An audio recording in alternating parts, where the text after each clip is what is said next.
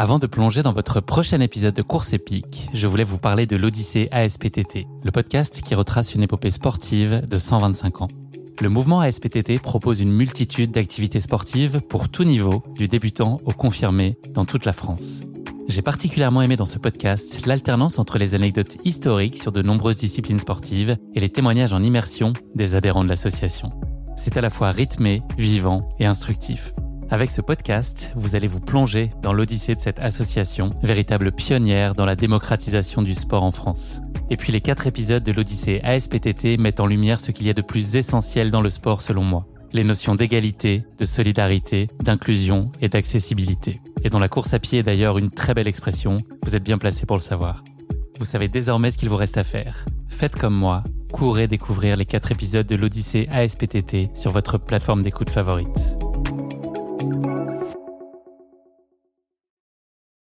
Mon mari avait fait euh, la première édition en 2021. Euh, ça s'était pas forcément bien passé pour lui. Euh, il n'avait pas trop, il pas réussi à gérer la, longueur de, de, la course parce que c'était un peu une surprise aussi sur cette. je pense que les gens n'envisageaient pas que la moyenne horaire soit si faible, ce qui fait que quand on a déjà fait 20 km, on est déjà crevé en fait. Donc c'est un peu compliqué à gérer si on n'est pas préparé à ça. Et elle est ressortie de là en me disant c'est une course pour toi. Alors quand il m'a dit ça, je lui ai dit bah d'accord, sympa. il me m'envoyait, je lui ai dit oh bon écoute t'es gentil, mais vu dans l'état dans lequel tu, tu sors, ça me donne pas trop envie. Mais bon, ça m'avait titillé finalement. Et puis, euh, et puis voilà, j'adore les, j'adore les, défis, les trucs euh, qui paraissent un peu fous sur le papier. Euh, suffit que le petit énoncé que tu as dit au départ, euh, qui dit surtout n'y allez pas si vous n'êtes pas préparé, c'est dangereux. Voilà, ça, le truc. Bah voilà, ça y est, j'ai envie d'y aller, hein, rien que pour ça. Bonjour à tous. Je suis Guillaume Lalu et je suis ravi de vous retrouver dans ce nouvel épisode de Course épique. Course épique, c'est le podcast Running et Trail qui vous fait vivre dans chaque épisode une histoire de course hors du commun. Athlète émérite, coureur confirmé ou anonyme passionné, quand la légende d'une course et la destinée d'un coureur se rencontrent, c'est dans Course épique qu'elle se raconte. Course épique, c'est un nouvel épisode chaque mercredi, mais c'est également chaque lundi matin un extrait de l'épisode à venir pour bien démarrer la semaine ensemble.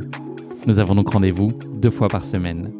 Et si vous souhaitez suivre notre actualité au jour le jour et découvrir les coulisses du podcast, je vous donne rendez-vous sur notre compte Instagram courseepique.podcast. J'ai le plaisir de recevoir dans cet épisode Sandrine Béranger. Sandrine s'est illustrée sur des formats d'ultra trail en signant récemment une troisième place au Tour des Géants ou encore une victoire sur l'échappée belle en 2018.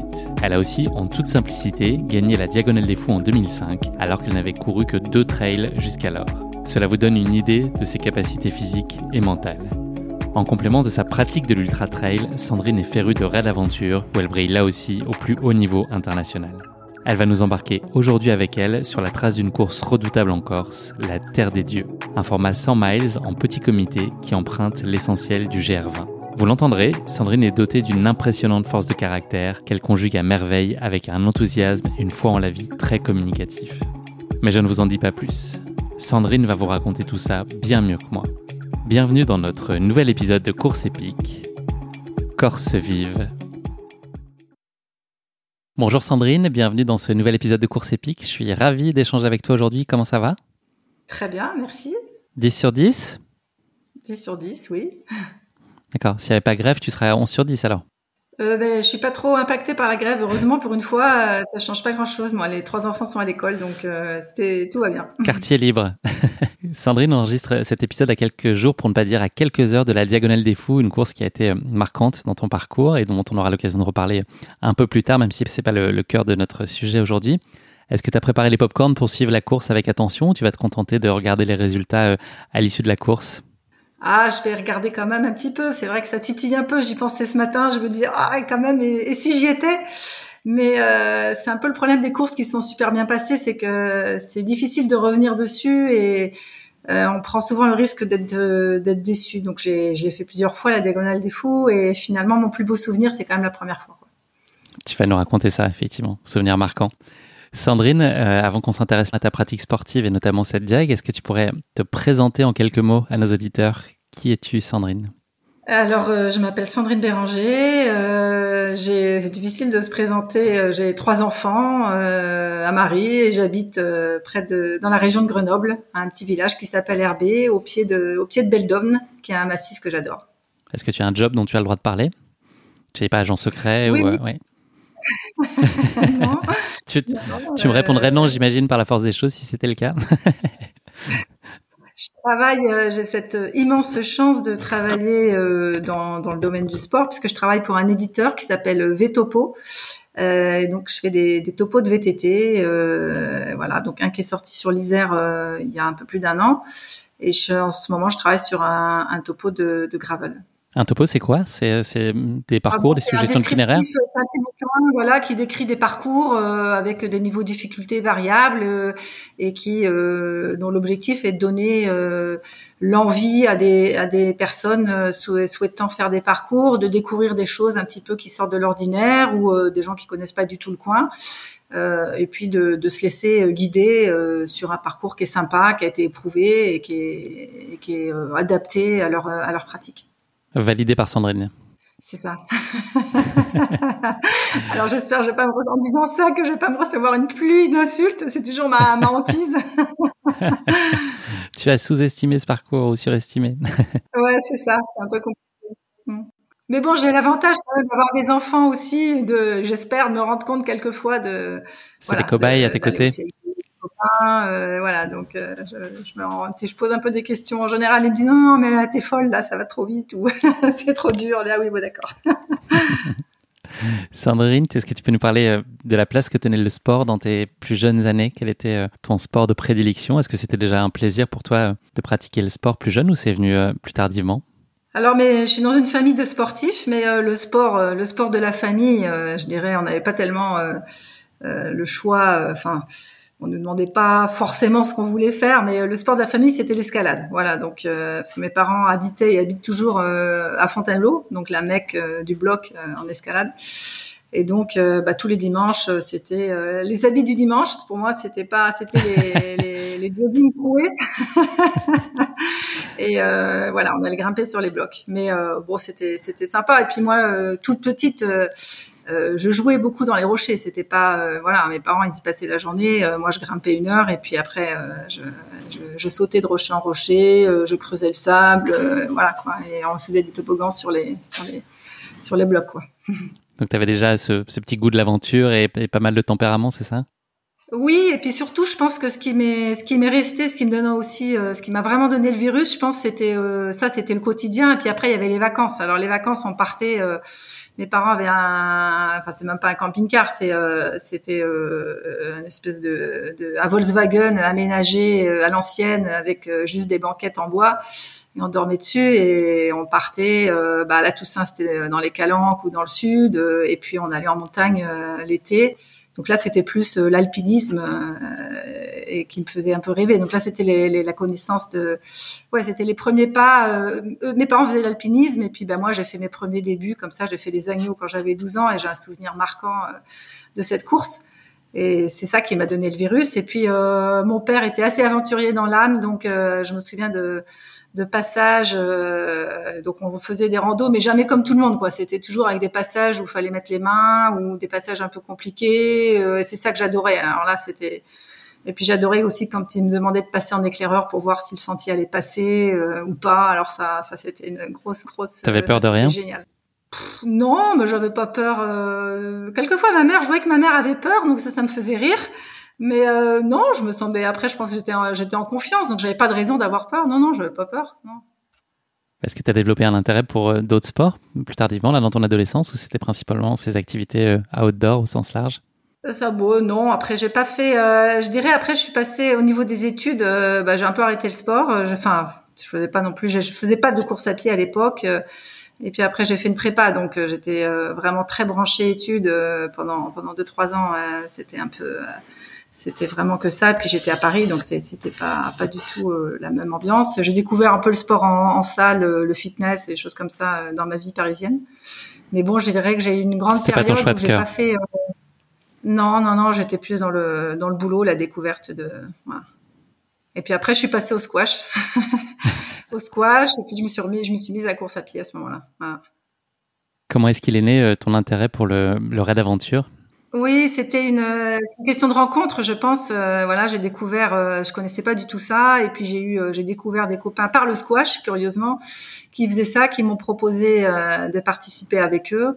Et puis bah tout de suite j'ai été j'ai été emballée, j'ai trouvé ça j'ai trouvé ça génial. J'ai découvert en même temps le raid d'aventure et le trail et et euh, mais j'étais, j'avais déjà 29, 29 euh, ans et, j'ai trouvé ça euh, fantastique. Et j'ai découvert que je me suis dit que c'était, voilà, tout de suite c'était mon truc, quoi.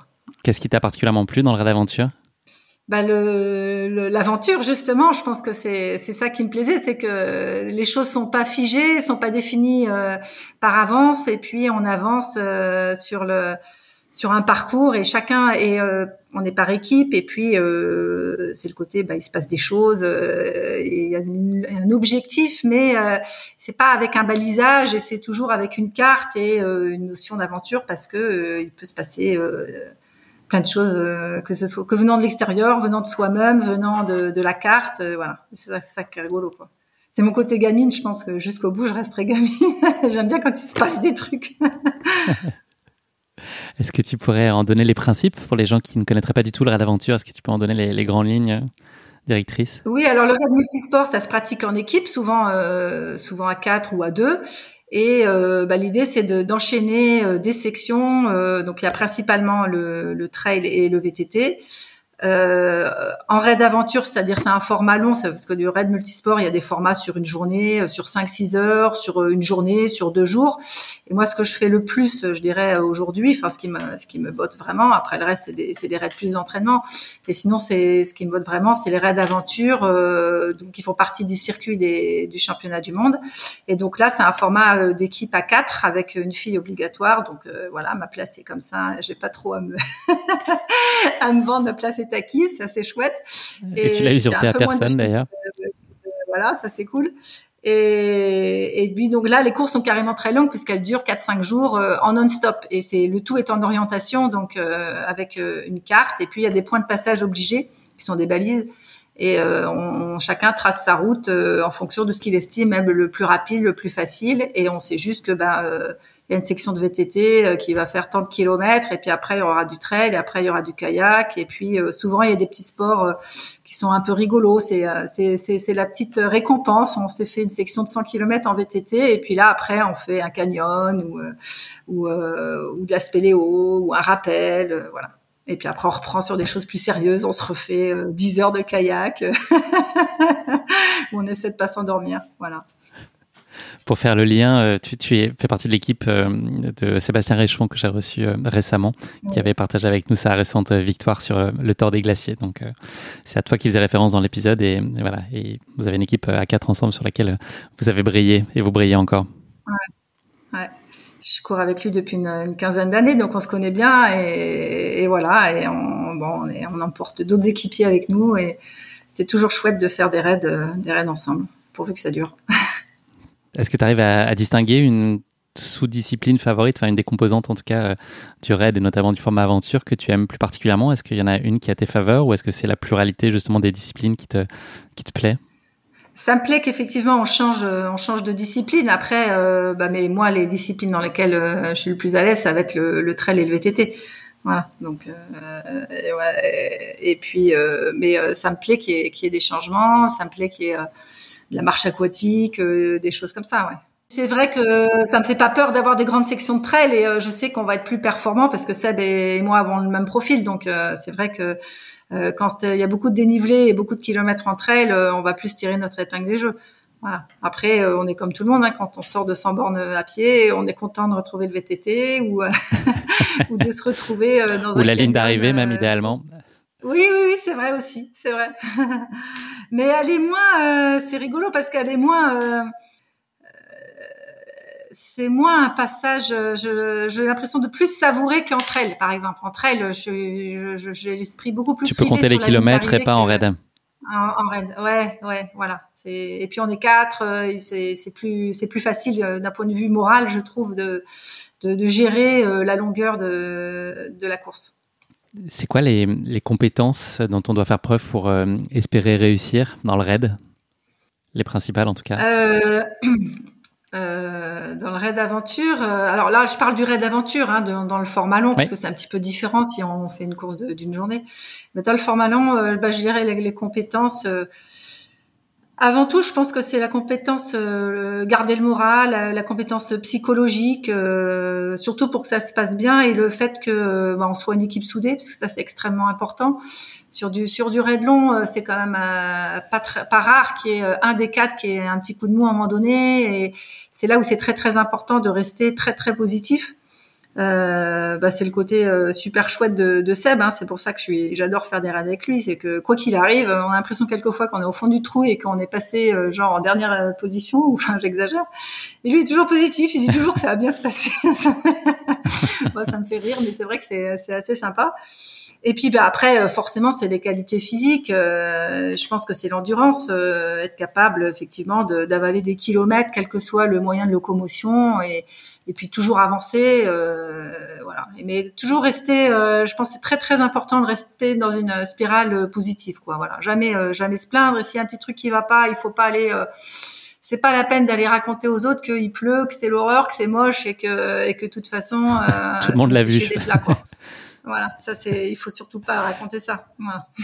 Toi, si tu devais euh, définir ta contribution un peu particulière à, cette dynamique-là, s'il y avait euh, euh, un trait de caractère ou en tout cas une compétence plus particulière que, que tu considères apporter à cette dynamique d'équipe, ce serait quoi? Si on devait grossièrement te, te cataloguer. J'ai lu que tu étais très bonne en orientation notamment, au-delà de toutes tes aptitudes physiques. Est-ce que c'est Que j'étais très bonne en orientation. en orientation, ouais, en orientation. je rigole, je rigole très fort parce que euh, il y a eu, euh, euh, oui, heureusement que je suis là. non, je rigole, je rigole vraiment. J'espère que mes copains vont écouter ça parce que c'est jamais moi qui ai la carte. Hein, donc non, c'est une, c'est, une erreur de journaliste. Mais donc c'est pas là-dessus que je vais apporter le plus malheureusement. Et c'est pour ça que ça me fait d'autant plus rigoler. C'est non, j'ai extrêmement rarement la carte. Quelquefois, par miracle, je jette un coup d'œil et je vais peut-être donner mon avis, euh, allez, trois fois dans, en quatre jours. D'accord. Euh, c'est pas nécessairement ça. Euh, mais non, mais c'est surtout que les autres sont beaucoup plus forts que moi, donc euh, donc j'ai pas cette prétention. Voilà. Donc, euh, mais et voilà. Et sinon, non, donc ça va pas être là-dessus, ça va être plutôt sur, euh, je sais pas, je pense que je suis, je suis, je suis très endurante et je pense que je suis capable de, de, d'avancer tout le temps sans broncher. Euh, j'ai pas de coup de mou, donc je, enfin c'est très très rare euh, que j'ai vraiment un coup de mou, donc je vais jamais euh, être en position de ralentir l'équipe, je pense. voilà, et donc je pense que ça c'est, positif. Je vais pas être un élément qui va qui va freiner, et j'espère J'espère aussi, je pense que j'arrive un peu à, à être dans la logique de dynamiser l'équipe. J'ai envie de dire, quand tu es avec Seb Réchon, c'est assez facile d'être dans ce schéma-là, puisqu'on est sur cette même longueur d'onde. Donc, je vais être euh, avec lui pour dire euh, on avance et euh, et euh, il faut pas traîner quoi, quel que soit les, quel que soit le moment, que ce soit en progression ou en temps de transition. Est-ce que ça t'arrive d'avoir peur ou d'avoir eu des expériences qui t'ont vraiment mise à mal sur tes, les courses que tu as pu t'amener à faire? Ou est-ce que c'est un sentiment que tu essaies de tenir à distance parce que je suis, je suis pas trop. Euh... Une fois que je suis en course, euh, je suis câblée sur la course et j'ai l'impression que si tout va bien, je me sens, je me sens plutôt invincible. je suis plutôt dans cette dynamique-là. Mais quand même, il y a deux trois. Bah, par exemple, en Inde, on s'est fait braquer euh, par, euh, je sais pas par qui d'ailleurs, peut-être des, dealers ou des gens comme ça en pleine nuit. Euh, J'ai même pas eu peur, euh, même si je pense qu'honnêtement, on pouvait quand même craindre pour notre vie, puisque c'est un élément extérieur qu'on maîtrisait pas du tout. Mais euh, curieusement, euh, j'ai regardé les choses d'assez extérieures. Alors peut-être que le fait d'être au quatrième jour sans avoir dormi, ça aide dans ces cas-là à pas prendre trop conscience des choses. Après coup, je me suis dit, ah ben quand même là, on s'est fait braquer, peut-être que ça aurait pu être dangereux. Mais euh, non, je dirais les seuls, la seule fois où vraiment j'ai eu j'ai eu peur pour ma vie, c'était en au dernier euh, Red in France en kayak en eau vive. Euh, on était en, descente euh, à Bourg-Saint-Maurice, en descente de kayak, et où on a notre bateau s'est renversé et que moi je me suis reprise euh, dans les bouillons et que j'arrivais pas à m'en extirper. Donc là j'ai fait le bouchon pendant un temps qui m'a semblé interminable. Alors, Faire le bouchon, c'est quoi C'est-à-dire que en fait, on est, en fait, c'est des rivières de classe 4 et donc il y a des énormes bouillons de d'eau et vous descendez, tu descends au fond de l'eau et puis tu remontes et puis tu redescends au fond de l'eau, tu remontes, mais tu n'arrives pas à t'extirper de la, de la, de la vague principale quoi. En fait, ça peut être lassant effectivement. pas... Voilà, donc du coup tu descends, tu descends, puis une fois ça va, deux fois, trois fois, dix fois, et là je me suis dit que j'allais pas trop m'en sortir quoi. Voilà. Et bon, et j'ai réussi à m'en sortir et je sais pas trop par quel miracle, si ce n'est que j'ai pensé à mes enfants, parce que pour moi, j'étais quand même très très proche euh, d'y rester. Et après, c'est difficile de se faire une vraie idée de la réalité des choses. C'est-à-dire que je me dis toujours, est-ce que c'est moi qui ai paniqué, ou est-ce que vraiment euh, j'étais en position euh, extrême limite, quoi. Et tes camarades, là, ils peuvent pas t'aider dans ces moments-là. Ils sont, euh, ils sont spectateurs ou ils mesurent pas. Ils sont eux-mêmes en train de d'être confrontés aux mêmes bah, Là, il y avait le, bateau de Seb qui était devant et euh, ça va tellement vite euh, qu'il peut rien faire puisque lui, il est emporté également par le courant. Donc la vitesse fait que on est dans des bouillons extrêmes. Donc en fait, l'arrêt est pas possible. Il faut qu'il attende un contre-courant pour pouvoir s'arrêter. Et euh, quand bien même il peut s'arrêter, moi je passe tellement vite qu'il faut être en il faut être en aval de moi pour pouvoir faire quelque chose. Si tu es en amont, euh, c'est fini, je suis déjà passé. Et euh, Jean-Noël qui était avec moi, effectivement, je me suis retournée vers lui en, pour lui faire comprendre que j'étais en danger et que qu'il fallait qu'il m'aide, mais lui-même était en train de s'en sortir aussi. Donc voilà quoi, il pouvait plus rien pour moi. Il était, il était un peu bloqué dans le dans le bateau. Voilà, donc euh, c'est ça qui est un petit peu flippant, je dirais, dans l'histoire, c'est de se dire euh, qu'on se retrouve tout seul pour se sauver et et euh, quand c'est dans un milieu que je pense que j'aurais été plus à l'aise sur une arête rocheuse s'il fallait faire du même du 6 pour m'en sortir que que là dans l'eau où bon ben c'est pas mon élément préféré. Voilà. Et j'ai quand même eu la vision de mes trois enfants qui m'a donné un sursaut d'énergie pour euh, réussir à m'en sortir en me disant que non, c'était pas possible, que je, je, laissais trois enfants derrière moi et que c'était pas possible. Voilà. Est-ce que ça a pu altérer ta confiance? Est-ce que ça te fait voir les choses différemment? Ou est-ce que très vite tu, passes à autre chose, t'évacues et puis tu... bah, très vite je suis passée à autre chose euh, parce que parce que Seb m'a dit euh, une fois que je suis sortie, ils ont réussi à me, revenir me, me, voir sur la berge. Et ils m'ont dit, bah, euh, enfin c'est c'est Mathieu qui m'a dit, ouais, ça est plus bas, euh, il t'attend, euh, on change de bateau, tu montes avec lui. J'ai dit ah bon d'accord. Je me suis pas, j'obéis. je me suis pas trop posé de questions. J'avais pas forcément trop envie d'y retourner, mais bon bah j'ai compris que bah voilà que la course reprenait, que j'avais pas le choix et que donc j'ai j'ai fait un blocage au niveau, j'ai bloqué le cerveau. Je dis ok très bien, on y retourne. Je suis retournée dans le bouillon quoi. Voilà. Bon après c'était plus très long, il y avait du VTT et puis les, les épreuves de kayak suivantes étaient euh, plus faciles. Donc euh, donc ça ça allait. Je pense que là si je suis pas retournée dans une rivière de classe 4 depuis et euh, je pense que je vais avoir un peu d'appréhension mais, il va falloir que je le fasse de toute façon donc euh, il va bien falloir que je m'y remette. et euh, la section d'après, je pense que c'était assez marrante, c'était c'était plutôt la section d'après en packraft mais c'était sur le papier plus facile donc euh, j'étais pas trop inquiète. Et après, euh, j'ai vu que Jean-Noël, qui était, qui s'en voulait d'avoir euh, retourné le bateau, même s'il lui pouvait, je pense rien, parce que le bateau était un peu plein. Jean-Noël était un peu inquiet, je pense, de ma réaction. Il avait peur que je veuille pas retourner avec lui. Donc je lui ai tout de suite dit bon bah on fait les, on continue les équipes prévues. Jean-Noël, je monte avec toi et je l'ai senti soulagé parce que mais ça je l'ai fait vraiment pour l'équipe quoi en me disant euh, il faut que je lui montre que je lui fais confiance et que c'est pas et que je c'est pas je lui en tiens pas enfin c'est pas à cause de lui quoi je le sais très bien donc euh, c'est pas euh, voilà. Même si sur le coup ça m'a coûté un petit peu de me dire je reviens dans le bateau dans la même configuration. Mais ça m'a ça a duré trois secondes et après c'est bon. On a parlé de raid pas mal jusqu'ici. Il y a le trail qui joue aussi une place très centrale dans ta vie. comment ça se positionne justement par rapport au raid Est-ce que c'est un, un indispensable complément? Est-ce que c'est un pilier à proprement parler? Est-ce que voilà. Et puis qu'est-ce que tu viens y chercher de, de différent? Est-ce que c'est un moment plus pour toi justement, plus de, recentrage, d'introspection? Oui, c'est un peu tout ça. C'est effectivement bah, le trail. Bon, par rapport au raid, c'est une aventure solitaire et c'est complètement différent dans l'approche. Euh, c'est complémentaire bien sûr, c'est-à-dire que quand je fais un trail, je me prépare aussi pour le raid. L'inverse n'est pas forcément vrai parce que je trouve que c'est très beaucoup plus difficile de repartir sur un trail après après une aventure, un raid d'aventure. Et puis bah euh, on se retrouve seul donc euh, je dirais il y a plus euh, seul aussi face à sa propre réalité et sa propre performance. C'est-à-dire dans le raid, il y a toujours des logiques de d'orientation. Donc là, c'est pas moi, comme je l'ai dit, ou des logiques de progression d'équipe. C'est difficile de faire la part des choses entre. Voilà, on fait partie de l'équipe, mais c'est pas c'est pas individuel alors que euh, entre elles vous êtes face à, face à vous-même et euh, voilà il y a que euh, je compte que sur moi c'est à moi de gérer mes mon truc. Et il y a un côté effectivement moi je suis assez solitaire aussi. J'adore faire mes entraînements toute seule je suis j'aime je suis bien toute seule en montagne. Donc c'est pas un truc qui me qui me dérange au contraire j'aime bien ce côté de se retrouver. Et puis aussi bah, quand vous franchissez la ligne d'arrivée voilà, il y a que je, je ça, ça, tient que de moi, que de mon propre ma propre performance.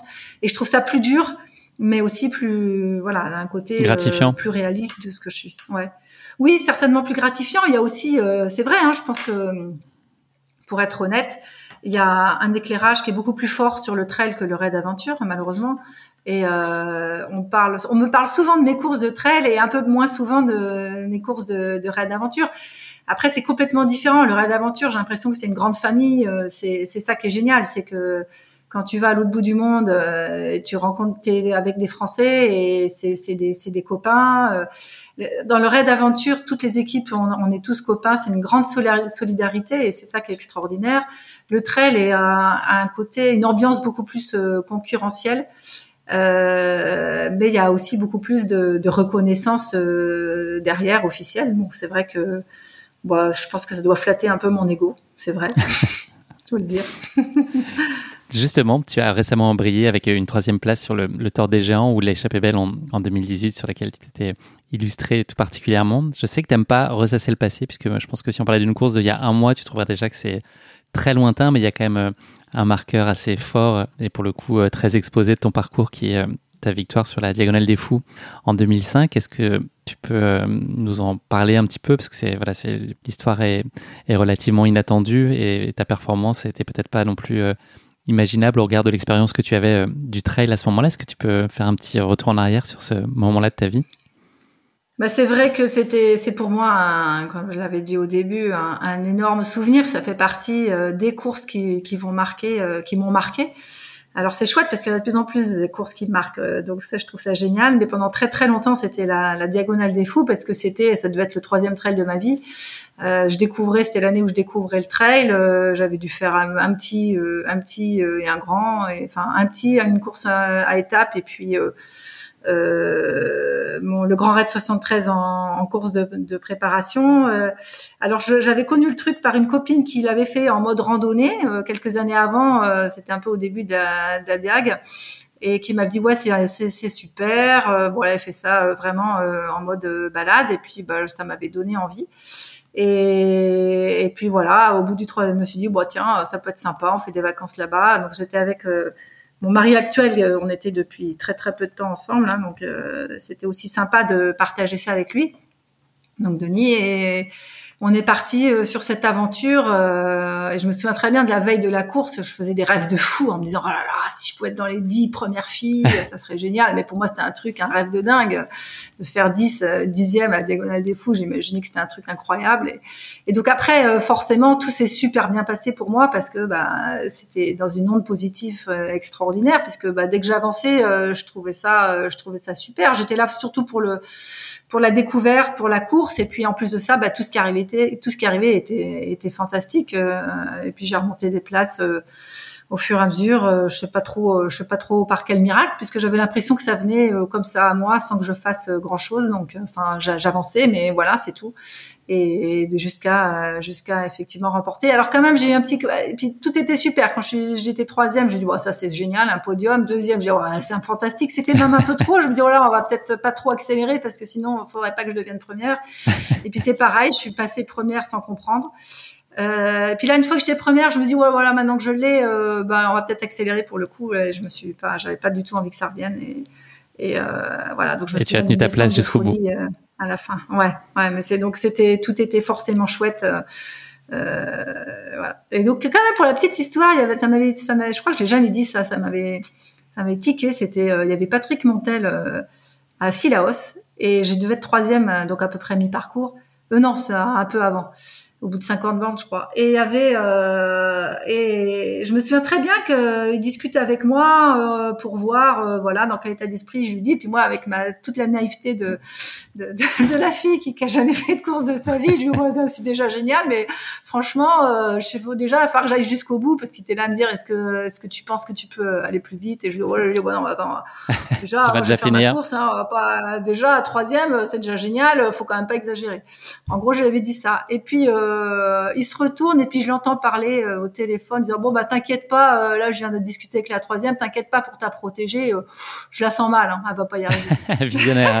et ça m'avait, ça m'avait vexé. on comprend. Je lui dis mais c'est qui lui oh? Bien sûr que je vais aller au bout. Patrick, on n'est pas fier de toi. Hein. Franchement, c'est pas joli, c'est pas très dans l'esprit. Il s'en souvient certainement pas, puis je crois que je l'ai jamais dit, mais voilà, comme ça c'est dit. Est-ce que tu as su qui était sa protégée?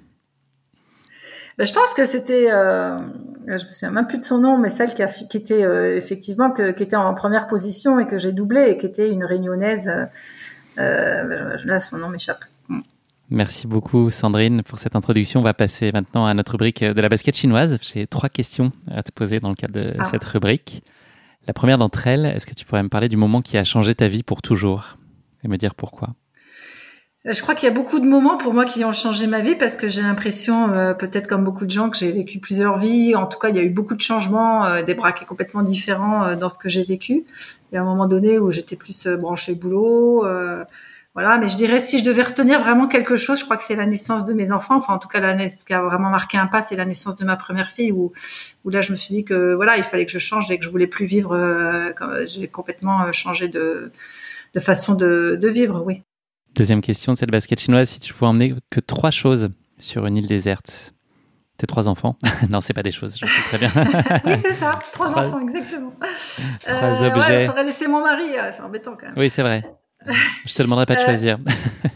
Euh, trois choses. Alors, bah, je dirais, euh, je prendrais bien mon raid de. Je peux pas prendre mon raid de, mon, sac de raid aventure, ça serait bien ça. Ah, si.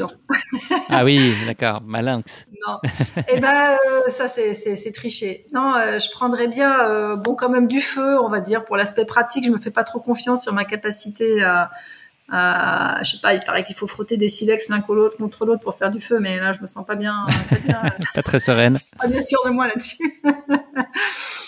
Euh, voilà, ça c'est plus pour la survie. Après, pour, euh, je prendrais de quoi de quoi écrire. Ça c'est pour l'aspect euh, moral. Tant qu'à faire, quitte à être toute seule sur une île, c'est l'occasion d'écrire mon bouquin.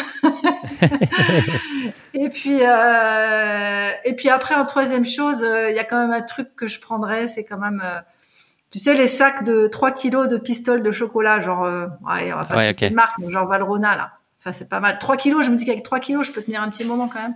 Mais pas très longtemps, c'est ça qui me chagrine. Mais quand même, dans le côté futile, s'il faut emmener un truc futile, je prendrais bien ça. T'es gourmande? Pas de tout, mais de chocolat, oui. Et le tiramisu, on va en parler un peu plus tard. Ah oui. Et pas de paire de baskets?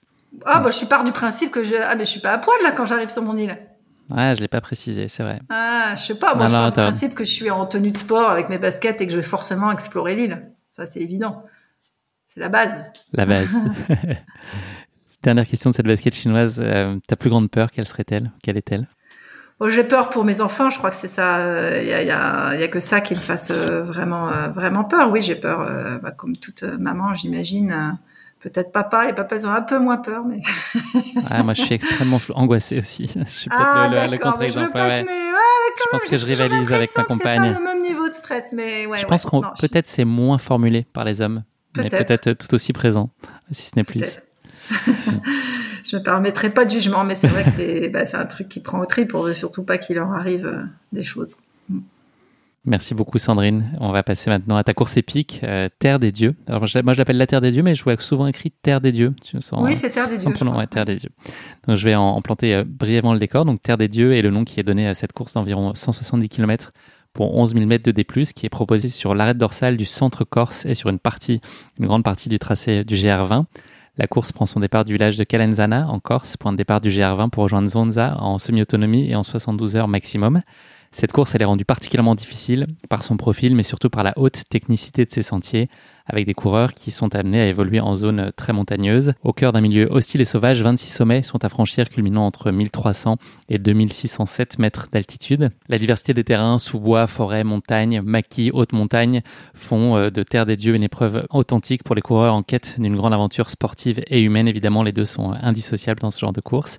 Pour en préciser les grands principes en termes de balisage, donc vous devez composer uniquement avec le marquage blanc et rouge du GR20. La course se fait euh, quasi exclusivement, pour ne pas dire exclusivement, sur des purs sentiers de montagne et vous êtes euh, parfois euh, à la limite de l'alpinisme avec des passages où euh, il est très utile d'utiliser ses mains pour s'agripper à la roche ou à des chaînes. L'organisation annonce très clairement la couleur sur son site. Je ne sais pas si tu avais eu connaissance de ce message, mais en gros, ils te disent si tu as jamais pratiqué la montagne corse ou si tu as jamais participé à des ultras extrêmement durs, il ne faut pas s'aventurer sur cette terre des dieux. Donc voilà, passez votre chemin. En témoigne ce chiffre. Je pense que la dissuasion a pu fonctionner pour certains puisque au mois de juillet dernier, sur l'édition à laquelle toi tu as pris part, Sandrine, vous étiez seulement 84 sur la ligne de départ de ce défi euh, définitivement hors norme et tu faisais partie donc de ces 84 chanceux et c'est ce que tu nous vas raconter euh, aujourd'hui.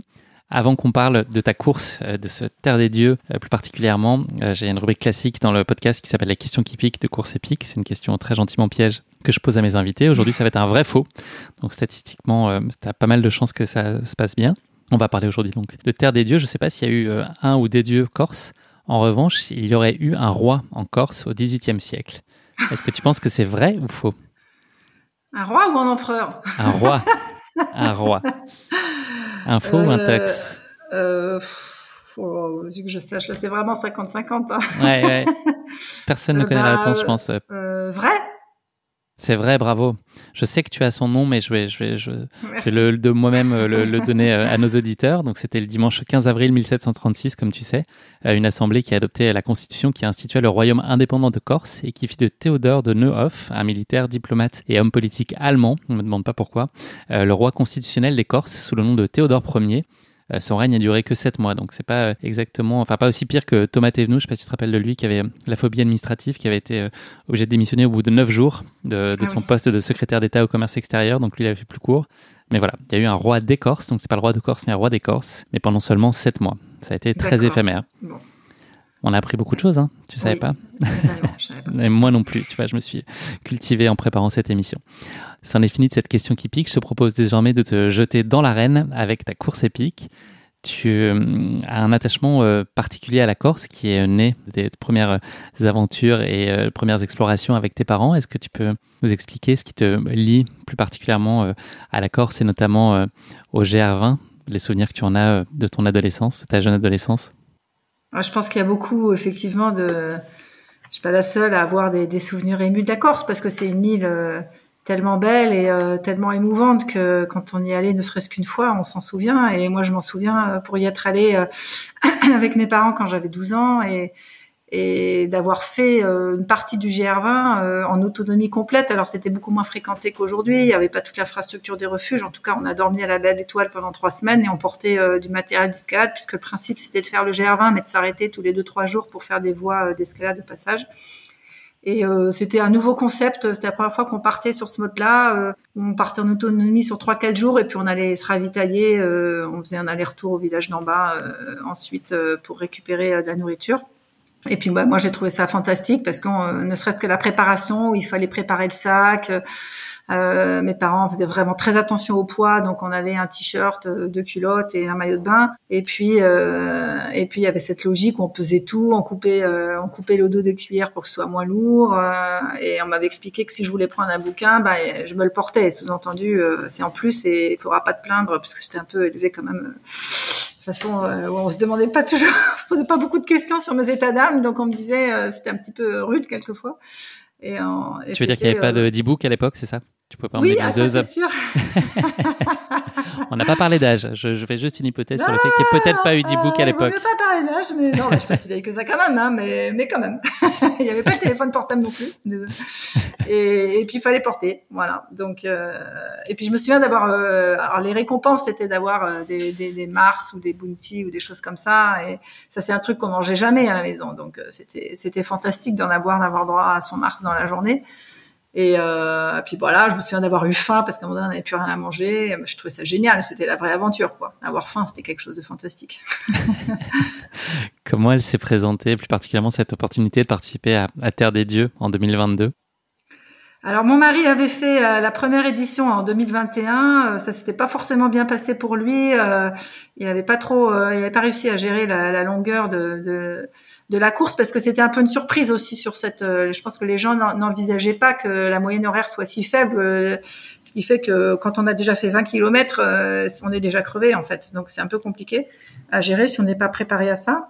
Et elle est ressortie de là en me disant c'est une course pour toi. Alors quand il m'a dit ça, je me dit bah, d'accord, sympa. il me m'envoyait, je lui dis, oh bon, écoute, t'es gentil, mais vu dans l'état dans lequel tu, tu sors, ça me donne pas trop envie. Mais bon, ça m'avait titillé finalement. Et puis, euh, et puis voilà, j'adore les, j'adore les, défis, les trucs euh, qui paraissent un peu fous sur le papier. Euh, suffit que le petit énoncé que tu as dit au départ, euh, qui dit oh, surtout n'y allez pas si vous n'êtes pas préparé. Typiquement le genre de choses qui te donne envie d'y aller. Truc, bah voilà, ça y est, j'ai envie d'y aller, hein, rien que pour ça. C'est probablement fait exprès. et ton mari, par contre, lui, il avait tourné la page. Il n'a pas envisagé une seconde d'y retourner. Il était, il était bien content que je le fasse. Ouais. tu représenteras les couleurs de la famille. voilà, c'est ça.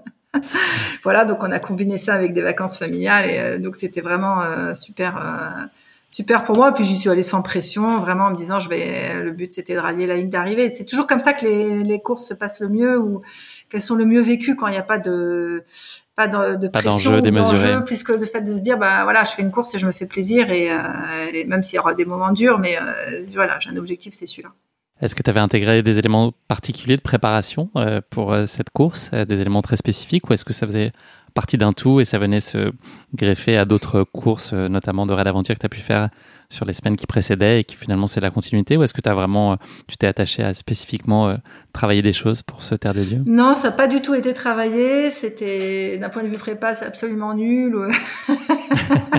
Mais moi, je suis pas la championne. Comme j'ai envie de faire plein de trucs, en général, euh, mes enchaînements, ils sont complètement foireux. Mais euh, donc, euh, j'avais fait Raid in France autour du Mont Blanc fin juin. Donc, je crois que j'avais deux semaines et demie exactement de récup. voilà. Donc, c'était un petit peu compliqué. je, me, je, je, suis sortie du, du RIF en me disant, oula, mais la Corse, c'est dans deux semaines. Comment je vais faire? Parce que là, je suis crevée. Tu étais portée par une victoire, ceci dit oui, oui, oui, bien sûr. Mais euh, en fait, le problème des raids d'aventure, c'est que ça, je trouve que c'est très difficile de, c'est assez long à récupérer puisque en général, il y a quand même euh, très très peu de sommeil. Et puis, euh, mine de rien, c'est je trouve ça compliqué de passer du raid d'aventure au trail plus que l'inverse parce que quand vous passez du trail au raid d'aventure, vous, vous avez c'est presque un entraînement parce que tu es dans un rythme, tu cours, etc. En raid d'aventure, la, la, moyenne horaire est quand même pas très élevée souvent, surtout quand c'est un raid d'aventure très technique. Donc tu portes lourd. Là, on a fait, euh, on a porté des sacs vraiment monstrueux parce qu'on a fait de l'alpinisme. Donc on portait euh, les piolets, le crampon, la corde, le machin, le truc. Donc euh, la, la, course, c'est beaucoup de la marche rapide, mais pas beaucoup de course, quoi. Donc après, c'est difficile de recourir après, de se remettre dans une logique beaucoup plus dynamique. et puis bah, quand quand t'as que deux semaines et demie, c'est compliqué de savoir entre bah, je récupère ou je me réentraîne, quoi. C'est quoi quand tu dis que c'est long de, de, récupérer sur un raid d'aventure On parle de combien de temps? C'est très difficile, je pense que de d'imaginer parce que euh, c'est comme toute récup. Euh, si euh, moi deux jours après un raid, ça me je peux aller courir une heure, ça me dérange pas, tout va très bien. Mais c'est c'est c'est compliqué de d'avoir de ce qui est difficile à récupérer, c'est le dynamisme en fait. C'est le dynamisme, courir une heure, courir dix heures à, à vitesse tortue, il y a pas de souci mais c'est le dynamisme, retrouver un rythme et surtout euh, et être aussi capable de gérer un, un ultra derrière, c'est-à-dire repartir euh, psychologiquement et moralement sur euh, des nuits blanches, des je me bats, je garde le moral, je suis positif jusqu'au bout quoi. En fait, c'est ça qui est difficile, c'est d'être dans cette on a aussi envie de bah, d'être tout simplement humain quoi. Donc, mais là, finalement, ça c'est ça c'est bien. Donc, quelquefois, ça peut durer, je dirais raisonnablement, il faut au moins un mois, je dirais. Ça dépend pourquoi, mais euh, plus c'est long et plus il faut de la récup. Euh, mais là, finalement, euh, j'ai pas été bien pendant les deux semaines. Euh, je suis arrivée en Corse en me disant, oh là, je suis quand même pas terrible.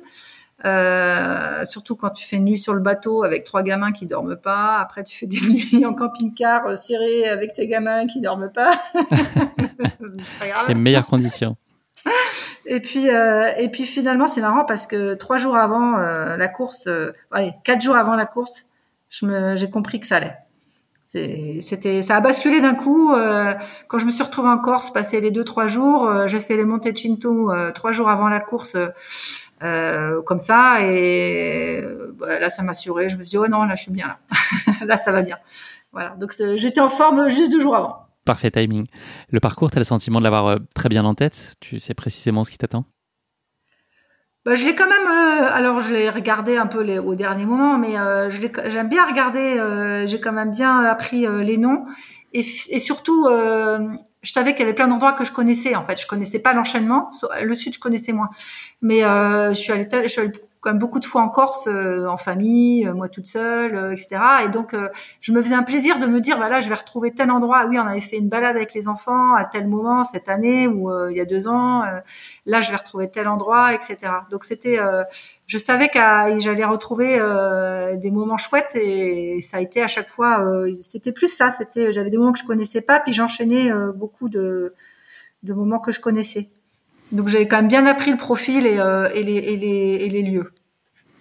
Quel grand principe tu avais décidé euh, d'appliquer en amont de la course? Je pense euh, sur la partie sommeil, sur l'alimentation. Est-ce que tu avais déjà anticipé et mis en place un espèce de, plan de route? Ou est-ce que l'idée c'était un peu de te laisser guider par les sensations du moment puisque les ambitions oui, étaient non, sur de le finir? et l'alimentation, euh, enfin voilà, après j'ai un petit peu d'habitude et après non, je le fais que à la sensation. Euh, et puis après sur euh, je me suis branchée vraiment sur euh, des étapes euh, intermédiaires en essayant. j'avais bien regardé le toujours avoir des idées positives, donc j'avais bien regardé le, le, kilométrage et le dénivelé en me disant c'est marrant parce que au moment de retirer les dossards, il y avait un bénévole qui m'a dit oui il faut aller à Vergio, Sandrine, on, on, te retrouve à Vergio une fois que tu es à Vergio t'es, le plus dur est fait. Et finalement, on regarde Vergio, c'est à 50 bornes. Donc tu dis, bah sur 170, 50 bornes, il reste. Je serais pas en train de bluffer. mais non, mais c'est pas grave. Je me suis mis ça dans la tête. Je me disais, bon allez, à Vergio, il a raison. À Vergio, le plus dur est fait. Parce qu'en fait, il y a 50 bornes, mais il y a plus de 7000 qui sont faits sur 11 000. Donc il, il a pas tort. Euh, finalement. Donc euh, on peut considérer, on peut considérer, et je me sais ce que je me suis mis en tête que c'était la moitié de la course. Donc finalement à Virgo, euh, tu te dis bah j'ai déjà fait la moitié, c'est génial, je suis encore, ça va. Et, et donc j'ai gardé un peu cette mentalité tout le long de la course de voilà, de me fixer des objectifs, d'être, de rester sur ce schéma positif en me disant bah tout va bien, t'avances bien et ça, ça va le faire quoi. Mais j'étais vraiment branchée sur la ligne d'arrivée quoi.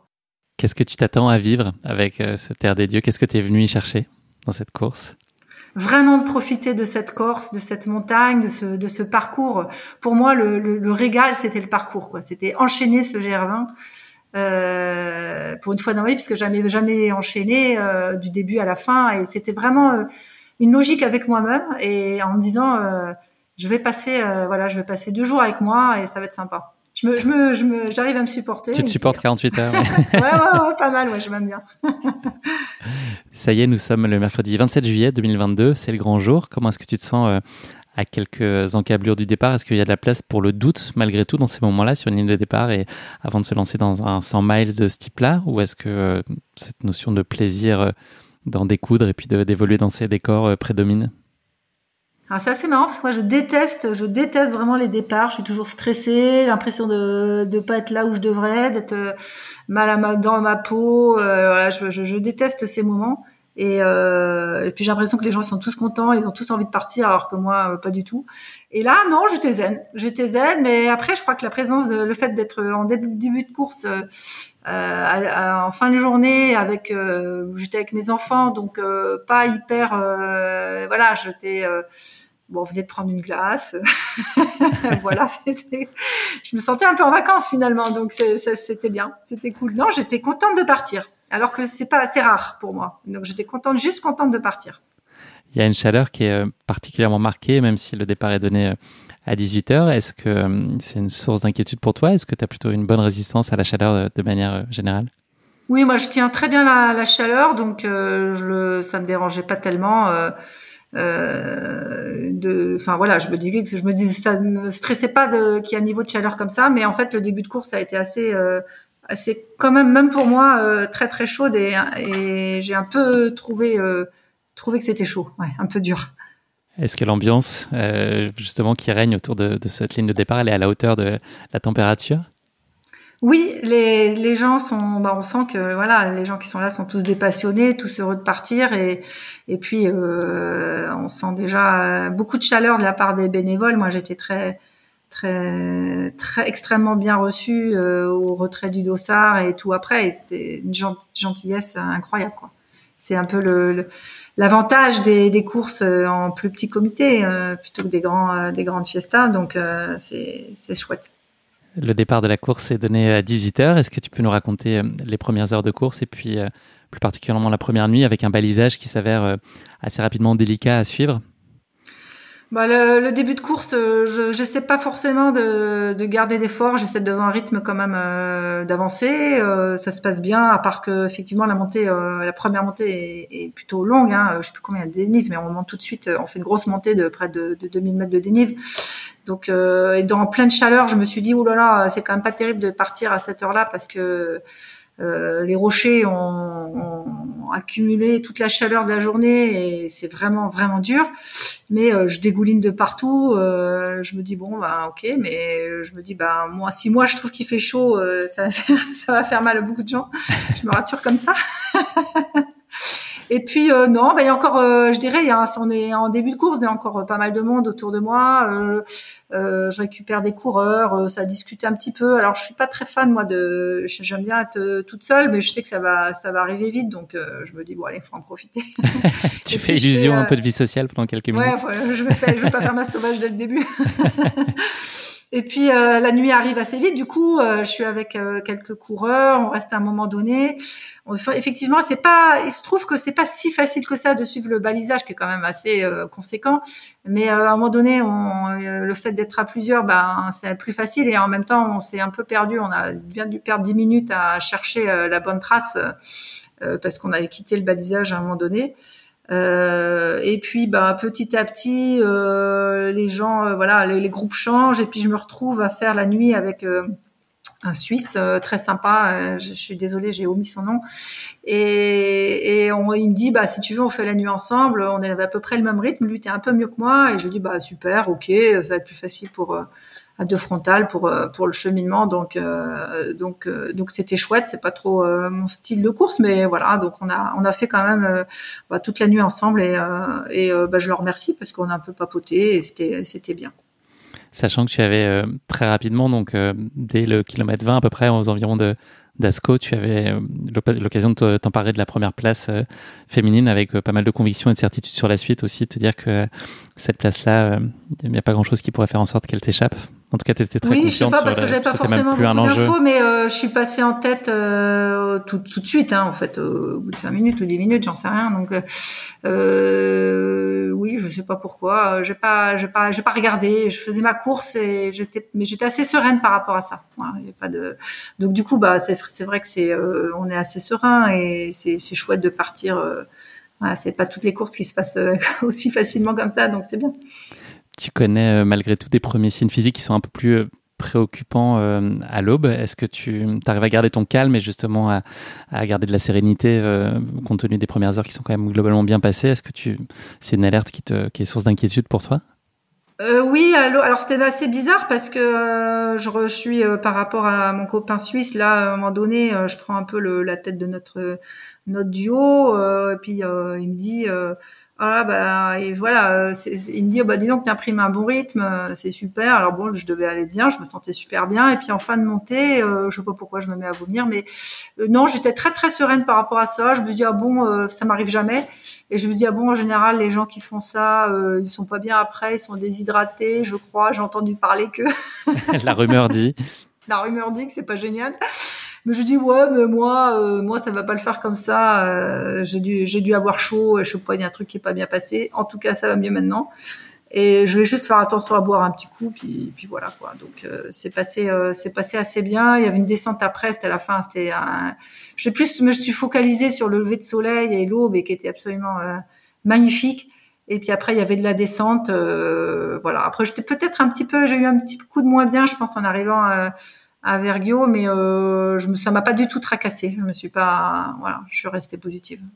Ça, c'est lié aussi à ta grande expérience durant l'aventure, tu penses, ta capacité à encaisser un peu oui, je pense. tous les éléments extérieurs ou même internes. Je me fais confiance. Je sais que voilà, on est sur du long.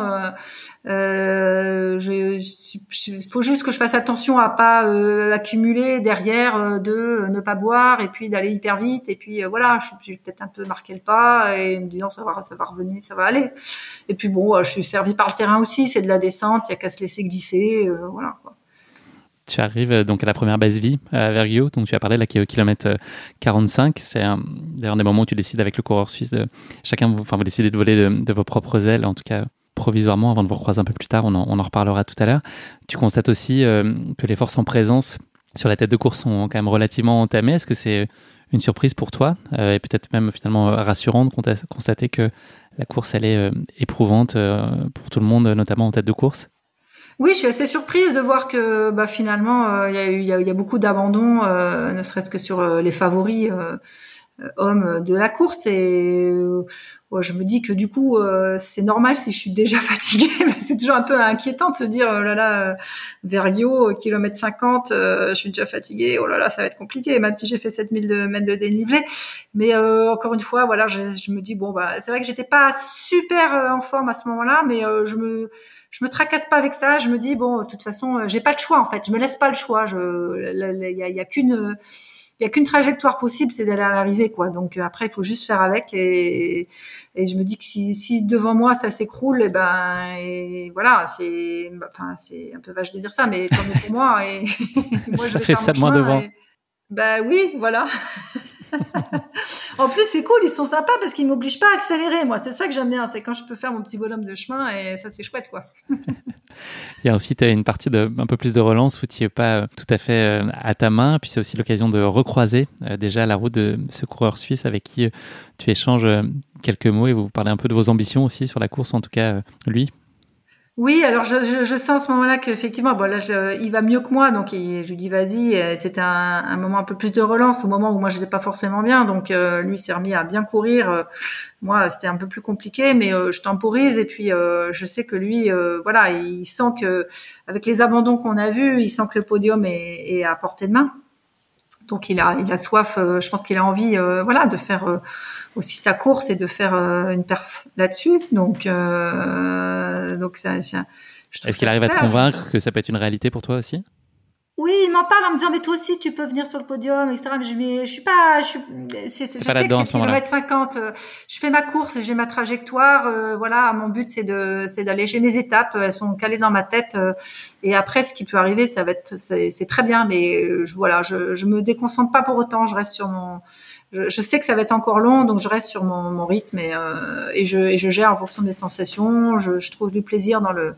Là, on est au lac Nino et voilà, je trouve du plaisir dans ce que je vois et qui est absolument fantastique. Donc euh, voilà, c'est pas. J'essaie je, de pas me focaliser sur des histoires de place qui sont pas, euh, qui sont pas le, qui viennent après naturellement, mais qui sont pas et qui doivent pas être au centre de la course. Voilà, pour moi à ce moment-là en tout cas tu souffres euh, étonnamment de la chaleur un petit peu plus que ce que tu avais imaginé, puisque tu nous as dit que tu avais une résistance assez, bonne à la chaleur. Là, c'est un peu plus compliqué pour toi oui, je sens que c'est compliqué.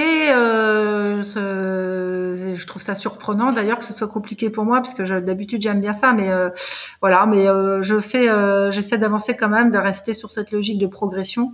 Ce qui est dur, c'est de pas trop rester sur les ravitaux, puisqu'on a un peu tendance du coup à s'écrouler, à rester un peu trop longtemps que nécessaire voilà euh, en même temps euh, en même temps c'est peut-être euh, voilà c'est peut-être indispensable aussi j'arrive juste après le lac Nino à un ravito où je reste un peu trop longtemps puis finalement bah, ça m'a peut-être fait du bien puisque je repars plutôt bien moralement aussi parce que je sais qu'on m'apprend à ce moment-là que mon copain suisse est passé. il est pas si loin devant finalement. Ouais, il est pas si loin devant, alors que je pensais qu'avec tout le plat où il avait dû aller deux fois plus vite que moi, je m'étais dit oh là là, je suis absolument nul, oh là là, c'est l'horreur.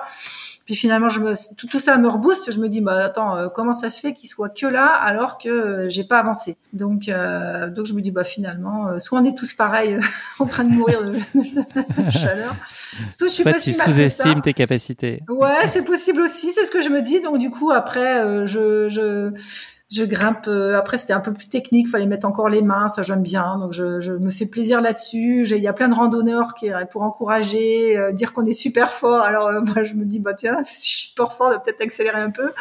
Voilà.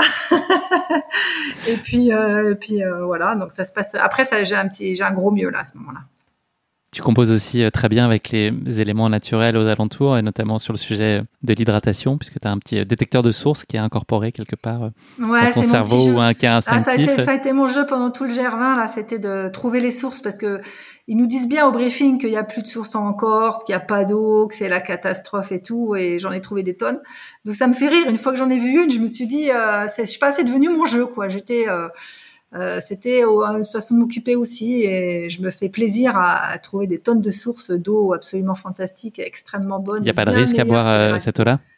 Non, parce que je l'ai choisi. C'est pas des ruisseaux n'importe quoi. C'est des vraies sources de montagne que je prends. Non, non, aucun risque sur ce que je fais. C'est que tu retombes euh, ensuite à nouveau sur le coureur suisse dont on ne connaîtra jamais le nom. Sans spoiler, euh, il n'est pas dans le palmarès à l'arrivée. Je pense qu'il s'est arrêté en cours de route. il a abandonné, donc on, ne connaîtra jamais euh, son nom. Peut-être qu'il nous écoute.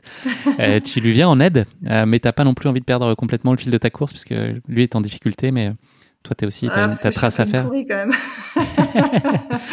non, non, mais effectivement, je, il est, je reviens sur lui à ma grande surprise. Il est, il est pas super bien. Il me dit qu'il a, qu'il est pas bien, qu'il a soif. Alors comme je venais de trouver euh, de l'eau de source, bah, je lui donne mon eau. Déjà, je trouvais que c'était déjà pas mal. Et puis, euh, j'hésite à le laisser ou à l'accompagner un petit bout. Euh, si tu avais une glace, est-ce que tu l'aurais donné ou pas? Ah oui, oui, si quand même. D'accord. Si, si, non, non, mais ce qui est dur, c'est pas de donner des choses. Je peux lui donner tout ce qu'il veut. Après, c'est différent de s'arrêter et de voilà alors, surtout qu'une fois que j'avais donné ce que je pouvais, euh, je pouvais pas grand chose pour lui. Mais euh, psychologiquement, c'est pas évident de se dire, bah, moralement, euh, il est pas bien et je reste pas avec lui, quoi. C'est juste ça. Mais mais c'est bon, voilà, c'est le jeu aussi. Je m'assure que ça va aller et puis et puis je le laisse, quoi. Voilà, je suis je fais ma course aussi, quoi. Donc, mais je pense pas qu'il, voilà, je pense que c'est il t'en veut pas. tu croises un peu plus loin euh, Lorga qui euh, t'annonce de façon très spontanée que c'est pas exactement toi qu'ils imaginaient euh, trouver à cette position. C'est une surprise. Oui, parce que je pense que depuis le dernier tracker, je devais j'ai dû doubler trois ou quatre garçons en peu de temps finalement. Donc donc je pense qu'ils sont étonnés. Hein. Ils savaient, ils savaient, ils devaient savoir que j'étais pas très loin, mais euh, mais, là tu es troisième. Hein. Et là je deviens, oui, je, à ce moment-là, je suis effectivement, euh, je suis devenue troisième. donc euh, donc oui, ils sont étonnés. Ils me disent mais ah mais c'est pas toi qu'on attend. Au Sympa, début, je sais pas merci. comment je le prends. je sais pas je reviendrai. Euh, voilà donc euh, et puis bah après euh, c'est vrai que c'était c'est c'est quand même bon pour le moral de se dire à ce moment-là je suis sur le podium du général voilà. ça t'amène à revoir tes objectifs, ça change un peu la donne justement sur cette idée qui était juste de finir. Est-ce que ça devient autre chose là? Oui et non, c'est-à-dire que c'était pas que j'avais enfin je, je, continue à rester sur l'objectif, je m'affole pas, je m'emballe pas, je, me, je reste sur cette idée de parcours à terminer et de franchir une ligne d'arrivée. Voilà. Après c'est juste que je prends ça comme quelque chose de super positif. Euh, euh, mais je sais que la course est longue, je sais qu'il peut se passer encore des tonnes de choses, donc je je suis pas là à me dire euh, ça y est, euh, voilà, je fais je fais juste ma course et puis ça c'est c'est bien, c'est je le prends comme bah ça c'est chouette et puis maintenant on s'accroche pour pour finir avec ça quoi. T'as ensuite des difficultés à t'alimenter? T'as un petit peu de mal oui, Je pense que les ravitaux sont un peu répétitifs. j'ai un peu du mal à, à, manger ouais tout au long du parcours mais bon je pense que ça c'est assez assez fréquent surtout quand il y a quand il y a quand il fait très chaud et voilà c'est un peu compliqué de manger tu fais un petit crochet par une bergerie pour pallier justement à la lassitude de cette euh, ah, de qui se ressemblent un peu. Crochet, elle est sur ah non, elle est sur le parcours, d'accord. Ok. En tout cas, tu décides de t'y arrêter et de sortir la carte bleue. De me faire un petit ravito supplémentaire. Elle, est là, elle est devant moi. et puis il y a, d'autres choses que des raisins secs, on va dire. Donc euh, voilà. Donc à toi la quiche et les jus d'orange. C'est ça. Donc là, je prends un vrai bon repas avec une quiche et du jus d'orange. Et euh, c'était, c'était très bien. Effet immédiat. Euh, oui, oui, oui. Alors bon, après, faut le digérer. Hein, ça prend un petit peu de temps, mais sinon, euh, mais oui, oui, c'était, c'était bien. Puis surtout, en fait, je crois que moralement, je me dis, euh, c'est bon, j'ai mangé, parce qu'en fait, on est toujours là. même si je pense que je suis capable de tenir longtemps sans trop manger, mais, mais quand même, on est toujours là inquiet de se dire, quand même, là, je mange pas grand chose, et est-ce que et ça va être compliqué au bout d'un moment. Il faut pas que je tombe dans le voilà dans le, le, le, le voilà faut pas qu'il m'arrive ce qui arrive à d'autres parce qu'ils n'y arrivent plus à manger plus à boire etc quoi Et tu fais aussi des réserves dans cette idée de se dire que ça peut te permettre d'esquiver peut-être certains ravitaux de gagner un peu de temps. C'est juste que après je me dis, euh, je me suis arrêtée. Euh, enfin, j'ai déjà l'impression que euh, je culpabilise de m'arrêter trop, je trouve, parce que je m'arrête trop longtemps à mon goût à chaque ravito. Et, donc là, je m'en fais un de plus. Donc, je suis pas très fière vis-à-vis de moi-même en me disant, je me suis fait une halte en plus je m'en veux quelque part. Je me dis bah non, euh, là t'as pris du temps, euh, c'est pas c'est pas normal. Euh, donc je me dis, je me promets à moi-même que puisque je me suis offert cette halte supplémentaire au ravito d'après, je m'arrêterai pas. Voilà, parce que j'ai pas le droit. Je me dis dans ma tête vis-à-vis de moi-même, c'est pas c'est quand même c'est pas je veux pas m'arrêter comme ça toutes les heures quoi. J'ai une course à faire quand même. Alors loin de moi l'idée de vouloir parler que de bouffe avec toi, mais il se trouve qu'il y a un nouvel objectif qui se qui s'offre à toi, qui est plus tout à fait lié euh, à la course, au classement, à la ligne d'arrivée. C'est l'envie de manger une glace, une irrépressible ah envie. Bah, tu vois, on parle que de bouffe, c'est ça. bah ouais, ouais. un peu de course à pied euh, entre deux entre deux ravitaux, mais. Donc là, ah, c'est la, la, la, la glace c'est qu'on parle pas de la course parce qu'après c'est long et puis finalement ce qui marque c'est euh, c'est les temps d'arrêt quoi. Oui, alors après ce ravito, bah, en fait, euh, curieusement, euh, donc le ravito d'après, je m'arrête pas. Euh, puis il y a une montée un peu qui est un peu terrible pour moi, où là, je la, je la fais vraiment à l'alti, en regardant mon altimètre, en me focalisant sur l'altitude d'arrivée du sommet, parce que j'ai du mal à, voilà, je sais que j'avance pas. Ça veut dire quoi? Tu, tu, comptes les mètres en gros? C'est ça? Es dans un bah, Je sais l'altitude en fait du point haut, donc je regarde mon altimètre et j'essaie de le regarder pas toutes les minutes, mais toutes les cinq minutes seulement par exemple. mais tu trouves le temps long? Et puis, bah, je, oui, c'est que j'ai du mal à les, les dénivelés. Donc après, j'essaie de, je fais des tonnes de calculs. Hein, je fais beaucoup de maths. Hein, c'est donc j'ai mis cinq minutes pour faire 50 mètres. Là, c'est bien, j'ai fait la moitié du quart, du triple. je fonctionne exactement pareil. Je vois ah, bah, voilà, on fait des tonnes de. Et après, j'essaie de les tourner positivement. Alors, donc euh, voilà c'est pas très facile. Hein. Il faut, faut, beaucoup, beaucoup de faire de maths pour ça. et puis euh, une fois que j'arrive au sommet, bah, je dis ah bah chouette, je vais basculer. Puis là, tout en, j'essaie de me remonter le moral. Et après, je réfléchis sur le parcours et je me dis bah tiens, c'est vrai qu'à la fin de la descente, euh, on va arriver à la cascade des Anglais où j'étais avec mes enfants euh, il y a deux ans, qui est assez connue. Et là, il y a une buvette. Et je me suis dit, mais je commence à avoir une espèce de tilt dans ma tête qui me dit, mais buvette, buvette, buvette, il doit y avoir des glaces dans cette buvette. Donc, euh, donc euh, là, une fois que l'idée a germé dans ma tête, je pense plus qu'à ça.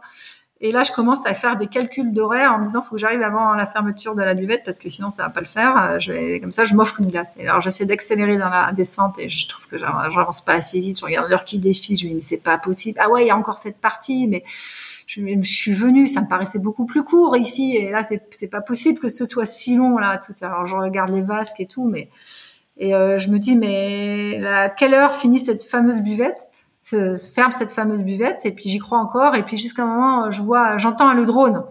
Alors c'est à la fois positif en me disant je suis pas loin de qui dit drone dit euh, dit euh, ben, les gens des gens des bénévoles qui sont là. Et je sais qu'il est forcément euh, pour filmer l'arrivée d'un coureur. Donc moi parce que quand même il n'y a pas 36 000 coureurs au mètre carré à ce moment-là. Et, et là je me dis mais c'est pas possible d'être troisième au scratch et de voir quelqu'un en train de bouffer sa glace. Elle est, elle est en vacances ou elle fait une course, cette fille, tu vois, c'est pas possible. C'est pas, pas sérieux, quoi. Et donc là, je me dis, mais s'il y a un drone pour me filmer, je peux pas prendre une glace. C'est pas, pas raisonnable. Ça fait, ça fait pas bien, quoi. Ça fait, euh, normalement, quand tu, quand tu fais une course, t'es en mode warrior, tu te déchires, tu te fais du mal, as, tu cours, tout ça, quoi. T'es pas là à bouffer une glace. Et en même temps, la glace, c'est quand même plus fort que tout. J'ai envie de ça. Donc, euh, je me mets à, je me surprends à me cacher sous les arbres. Je veux pas que le drone me voit. Incognito. Puis ça me fait rigoler en plus en même temps. C'est un, vrai jeu quoi. Alors je suis là, je suis à couvert, les zones à découvert, je fonce. Dès qu'il y a un arbre, je ralentis. Euh, tout ça, euh, quand il y a des, choix de, chemin, je reste vraiment caché. Puis je sens qu'il tourne, il tourne, ça me fait trop rire. Puis j'arrive à la buvette et elle est fermée.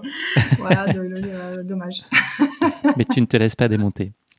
Non, parce que le ravito est pas loin, euh, Vizzanova. C'était juste avant Vizzanova, donc euh, c'est à quelques, à deux trois bornes. Euh, je sais que ça va arriver. Et puis là, j'ai la chance. Je sais que c'est le seul endroit où je verrai Denis et mes enfants parce qu'ils ont prévu de, de, me faire un coucou. Donc, ce qui va se passer après va être chouette. Donc, c'est pas grave. Tu retrouves donc euh, ta famille un peu plus loin. Je crois qu'ils te donnent un petit yop au passage. Voilà, ils ont prévu le yop pour moi, ça c'était bien. Il y a ensuite un passage euh, qui est relativement roulant. On est là plutôt en fin de journée, la nuit n'est pas encore arrivée, mais elle s'approche euh, gentiment. C'est un passage qui finalement est pas désagréable, contrairement à ce qu'on t'avait dit. Tu, tu encaisses plutôt bien euh, ce. Oui, oui, on m'a dit que c'était. Alors c'est vrai que c'est un truc, euh, mais comme c'est le, c'est moins montagne, donc il euh, y a pas de, il y a moins de vues, c'est en forêt, voilà.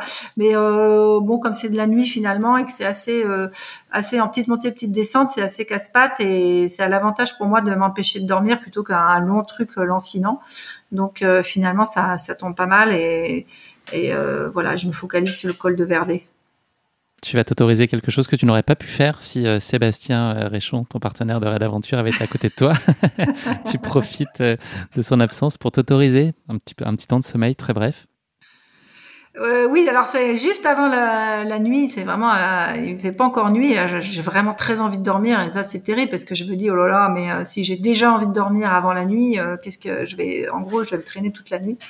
Et là, je pense effectivement à Seb. Je me dis que Seb, euh, jamais il dormira à ce moment-là. C'est pas du tout bien joué. Euh, faut, ça, ça va pas. Et puis, euh, mais en même temps, je me dis, bah, il est pas là. Il va pas me faire chier. peut-être que ça l'énerve s'il nous écoute là. Se dire, ah, ah peut-être, mais je sais pas s'il va m'écouter jusqu'au bout quand même. Hein. mais en fait, c'est ça qui est chouette. C'est souvent, je pense à lui sur les trails. Je me dis, putain, profitons-en. Il est pas là. La voix est libre je peux faire ce que je veux. Et ben là, je, je mets le réveil sur, euh, je sais plus combien, mais euh, je crois que c'est 7 minutes ou peut-être 9 minutes euh, en me disant, bon, allez, je, je, me permets de dormir. Là, de toute façon, ça va pas. Et puis, et puis au bout, je me réveille toute seule au bout de 3 minutes. Là, j'ai regardé l'heure et et puis je me dis que ben, je crois que vraiment que j'ai vraiment je sais que ma tête a sombré quoi donc j'ai fait des rêves et je me dis bon bah et ça va repartir et effectivement ça repart beaucoup mieux après donc j'étais contente de l'avoir fait et puis ça m'a coûté que trois minutes finalement. Ce que tu vis après, c'est euh, un moment de grâce. Je sais pas si on peut dire ça, mais en tout cas, il y, a le, coucher du soleil et là, tu comprends pleinement euh, pourquoi tu es là. Oui, c'est vraiment un moment de grâce, exactement ça. Et en fait, euh, sur cette Corse, ça aurait été toujours ça, les, des moments de grâce au lever et au coucher de soleil. Et puis là, je suis vraiment contente d'être là, contente d'être toute seule aussi. Ça me plaît de me dire, je pense que voilà, c'est mon côté solitaire qui revient et et je voilà, je suis juste là pour euh, pour en profiter et, et c'est chouette. Comment se passe ensuite euh, la nuit pour toi? Bah finalement pas si mal. Je, je la craignais puisque je savais que j'allais être toute seule toute la nuit et moi j'avais pas de paisseur. Euh, je savais après euh, il y a trop d'écart de, de temps entre des, des concurrents donc donc je savais que j'allais toute seule. Je me disais que ça me faisait peur pour l'endormissement. Et finalement, j'arrive à le gérer euh, comme ça, avec euh, une chance que le terrain soit un peu plus roulant et donc euh, un peu plus propice à des changements de rythme qui me qui m'empêchent un peu de dormir. Et puis voilà, puis des belles des belles choses qui m'arrivent, comme effectivement à Capanel au Ravito où on me propose un, un tiramisu, alors qui me qui me paraît sortir de nulle part, alors que je depuis ma quiche euh, et mon yob, j'avais pas mangé grand chose et ça, ça me paraît fou qu'on me propose un tiramisu. Il y a que les Corses pour faire ça. et là, ça me remonte, le, ça me fait rire, ça me remonte le moral. Enfin non, il était très bien d'ailleurs mon moral, mais euh, voilà, ça donne un petit coup de boost. Euh, et puis là, je sais que dans ma tête, voilà, tout va enchaîner. je compte juste, j'ai les noms des ravitaux en tête et je sais que ça va passer. Et puis après au col de Verdé, bon voilà, je le prends, c'est une base de vie normalement, mais je le prends comme un, un ravito normal. Je crois que j'avais prévu de faire des trucs, euh, de changer de chaussures ou de je sais plus quoi. J'oublie tout, je repars. Et puis euh, j'arrive au, lever du soleil, euh, ou non, il n'y a pas tout de suite. En fait, euh, je fais pas Prati, qui est une partie assez roulante. Là, c'est un petit peu, j'ai un peu plus envie de dormir, et puis je repasse sur du technique. Donc là, euh, pareil, ça me réveille. Je passe mon temps à chercher le, le balisage rouge et blanc là, qui est pas très évident. Et donc du coup, euh, bah voilà, ça me tient, ça me tient en éveil euh, jusqu'au lever du jour. Quoi. Tu rentres assez rapidement ensuite dans une logique où tu tout est un peu la, dernière fois, donc les dernières montées. Enfin, tu voilà, tu commences à, voir le finalement l'arrivée, même si dans la réalité des choses, elle est encore à plusieurs dizaines de kilomètres de là où tu es. Tu es quand même dans, à la fin du cycle finalement de cette histoire. C'est un, état qui doit être aussi euh, appréciable, non? Empreint de sérénité beaucoup, j'imagine? Oui, c'est vrai que ça arrive assez assez vite de se dire bah voilà c'est et puis euh, je m'étais préparée sur le parcours à ça en me disant euh, eh ben une fois à côté à Col de Verdé euh, c'est fini ça va rouler il y aura plus beaucoup de montées etc puis donc du coup ça s'approche bah, finalement comme ça à Matalza bah, je me dis bah ça c'est le dernier euh, le dernier gros euh, ravitaillement. Puis après ça c'est fini en fait. La course elle est finie. Il y a qu'à dérouler des kilomètres. Alors on se dit ça puis on se dit c'est fini. Puis en même temps faut quand même euh, c'est quand même le fini est encore un peu long. J'ai un tout petit moment de découragement là avant le col de Bavela sur ce balcon que je croyais connaître et puis qui me paraît beaucoup plus long que ce que je ce que j'avais fait. Et je me dis mais c'est ça qui est un peu dur c'est quand on se dit bah non mais là ça ça va aller vite. Et puis en fait le vite il est hyper long mais quelquefois juste parce que les minutes semblent interminables et mais finalement voilà ça se tout se déroule et, euh, et j'arrive au col de Bavela à ce moment-là et là je sais que c'est bon là pour le coup que c'est fini enfin c'est fini mais il reste encore une heure hein. comment elle s'est passée justement cette heure ces derniers kilomètres? Euh, bien, bah là à ce moment-là vraiment je suis pressée d'arriver. Une fois que j'étais au col de Bavela, euh, c'était dans ma tête, euh, il fallait faire la formalité. Il n'y a pas d'intérêt de parcours particulier, donc euh, voilà. Je, je, je, sais à ce moment-là j'ai mal aux pieds, j'ai mal aux jambes puisque ça descend sur un chemin un peu de descente VTT, donc qui est pas très, qui est pas du tout confort, mais voilà. Là j'ai juste envie d'arriver. À ce moment-là, c'est fini. Et tu arrives finalement, donc tu boucles, c'est euh, environ 170 km et 11 000 mètres de D+, en 47 heures et 9 minutes, à la troisième place au scratch. Donc, c'est une place que tu as réussi euh, à préserver, première place féminine, donc que tu, avais obtenu euh, des 15 ou 20e kilomètres. C'est quoi le sentiment qui prime pour toi à l'arrivée? Est-ce que c'est la fatigue qui prime ou est-ce que c'est du plaisir, de la fierté? Alors quand même un moment de soulagement de me dire ça y est je passe cette ligne d'arrivée parce que finalement c'est depuis le début que je pense qu'à ça. Donc il y a, y a quand même ce, ce, soulagement de, de passer la ligne d'arrivée. Et puis après j'ai c'est chouette quand il y a bah, il y avait ma famille qui était là. Donc euh, tout de suite je suis dans le voilà je suis je suis, je suis fière. Ils sont fiers pour moi. Donc euh, oui je suis je suis fière d'être là. Euh, je prends conscience que je suis troisième au scratch et que et après je relativise les choses entre nous. C'est pas, c'est pas une énorme performance non plus. Enfin, comme tu l'as dit au début, ça reste une course confidentielle euh, dans des conditions qui sont euh, très bénéfiques pour moi. C'est-à-dire que des conditions difficiles avec de la chaleur, euh, beaucoup de technicité. Donc tout ça, c'est, c'est bon pour moi. Donc voilà, c'est pas. Je, relativise la performance quand même. Elle est, est sur une course T. à un instant donné, mais bon, c'est pas grave. Je déguste quand même, je déguste quand même ça à l'arrivée. Après, je suis quand même je, pense que j'étais, euh, je suis, j'arrive quand même fatiguée, très fatiguée de cette course, beaucoup plus que, je pense plus fatiguée finalement que sur un Tour des Géants qui fait 350 euh, km que j'ai fait en septembre là, et c'est, je pense que j'aurais mis un petit peu de temps à récupérer. C'est vrai que la Terre des Dieux a été une course fatigante finalement. Alors, je peux pas te laisser dire complètement que c'était une course euh, confidentielle et sur laquelle tu as brillamment réussi. Est-ce que tu as une idée du nombre de finishers sur les 84 personnes qui étaient engagées sur la course? T'as une deuxième question typique pour toi euh, J'en sais rien, non. Je, enfin, je, crois que je sais plus. Je crois qu'effectivement, c'est peut-être 50%, euh, quelque chose comme ça, non? Même pas, ouais, 23. 23 personnes, donc 73% ah d'abandon. Ouais. Oui. Donc on, mesure l'exigence quand même de, de, la course et on peut imaginer que les gens qui sont engagés aussi sur cette course-là avaient quand même un, niveau euh, certain. Mais ça, c'est ton, c'est, un peu ce que tu m'as dit dans nos échanges préliminaires. c'est, peut-être lié aussi à ton niveau d'exigence, mais tu avais le sentiment que tu aurais pu même peut-être mieux faire encore? Mais j'ai toujours ce sentiment-là après mes courses. Alors c'est c'est biaisé. Je me dis toujours quand même, je me suis pas pas trop bougé les fesses. J'ai vécu mon j'ai vécu ma course euh, à la cool. Euh, enfin à la cool. C'est pas vraiment à la cool parce que j'avance toujours, mais euh, je sais qu'il y a plein de moments où je peux aller plus vite, où je me fais pas toujours violence. Voilà, ça dépend des, ça dépend. Mais bon, c'est des courses longues aussi, donc c'est aussi ce qui fait que je, j'arrive à la ligne d'arrivée, mais euh, voilà, je, je, me dis oh, je suis restée. Mais je me dis toujours ça de, de toutes les courses, euh, enfin de beaucoup de courses en tout cas, où je me dis bon bah finalement euh, je peux je peux mieux faire quoi. T'as le sentiment de pas de pas t'être poussé dans tes au dernier retranchement, c'est ça? Oui, voilà. Mais c'est bien, c'est ce qui me fait croire que après que après on oublie aussi. Donc euh, du coup on oublie que finalement c'était dur et que bah si si quand même c'était dur. Quelles ont été selon toi les, les clés de ta réussite sur la course? Qu'est-ce qui a fait qu'elle s'est aussi bien passée euh, on, a quand même en préambule mesuré à quel point c'était euh, compliqué. Non, mais je crois que c'est le côté, euh, c'est le côté de, voilà, je pense que le raid d'aventure apporte beaucoup là-dessus sur rester, rester serein, rester positif, quoi qu'il arrive finalement, et puis aussi prendre du plaisir sur, sur, bah là en l'occurrence c'était le, le, parcours qui était fantastique, et puis voilà, donc il n'y a pas de c'est pas, on s'inscrit pas sur une course pour euh, pour euh, pour que ce soit quelque chose d'horrible. Donc euh, même s'il y a des parties dures, heureusement qu'il y a quand même des, des, choses sympas à vivre et des, des, beautés dans les paysages qui font que voilà, je suis restée positive, je crois tout le temps, même dans les moments un peu plus durs, je suis restée vraiment positive. jamais je me suis dit oh bah ça c'est terrible ou voilà. Est-ce que c'est la course la plus technique que tu as été amené à faire? Ah oui, je pense que là, pour le coup, en termes de, de technicité. L'échappée belle, c'est une piste d'athlétisme à côté, c'est ça? Eh ben, Donc j'ai fait l'échappée belle trois semaines après. j'ai un peu tout fait toutes les trois semaines. Et non, c'était un mois après quand même. Et je l'ai fait en duo avec Seb. Il y avait un nouveau parcours euh, très très euh, qui était réservé euh, sur dossier parce que c'était un parcours très très technique avec des passages engagés et, du matériel, euh, je dirais même casque baudrier. Et finalement, la première partie de la course, euh, comme il a fait très mauvais, on s'est retrouvé sur euh, le, le, parcours de l'intégrale de l'échappée belle, donc le parcours normal. On a on a fait que la deuxième partie de notre parcours prévu. Et donc je me suis retrouvée sur ce parcours et là je me dis mais en fait c'est hyper roulant. Moi je connais bien Baldon, mais je sais pas tout me paraissait très roulant. Je trouvais même qu'il fallait beaucoup courir. Alors voilà, tout est question de d'appréciation et de relativité, des choses. Ouais. Qu'est-ce que Terre des Dieux t'a appris sur toi?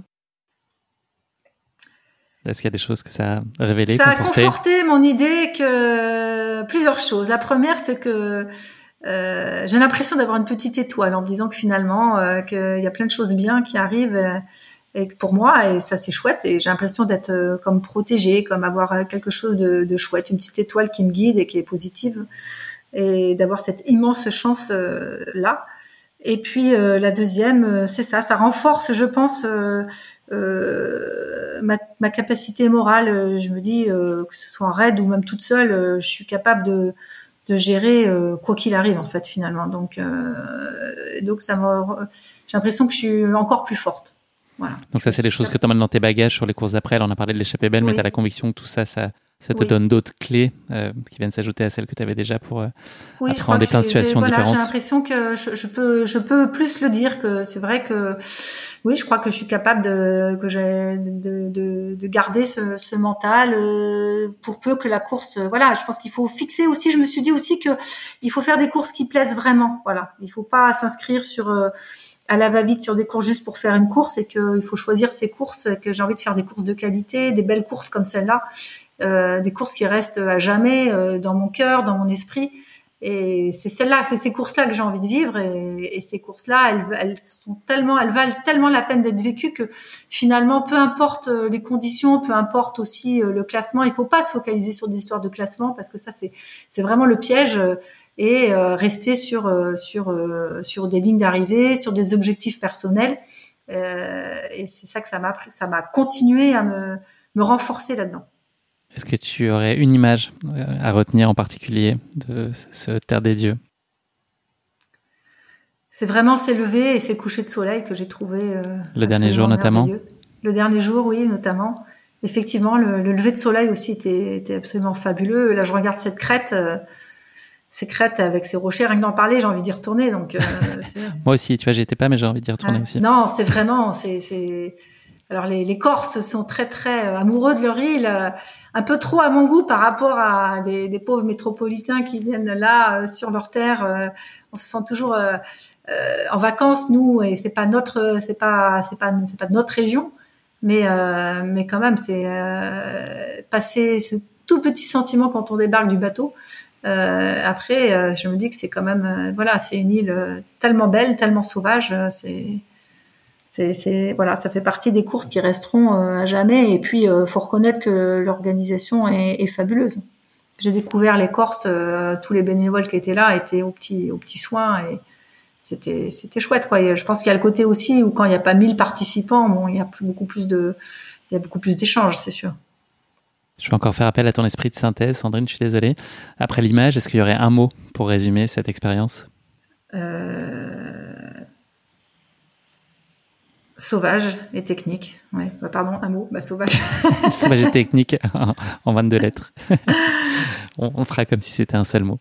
Voilà. Merci beaucoup, Sandrine. On va parler un petit peu d'avenir dorénavant puisque c'est ça qui t'intéresse beaucoup aussi. Le passé, c'est une chose, mais je crois que tu es déjà à te projeter systématiquement sur ce qu'il y a devant.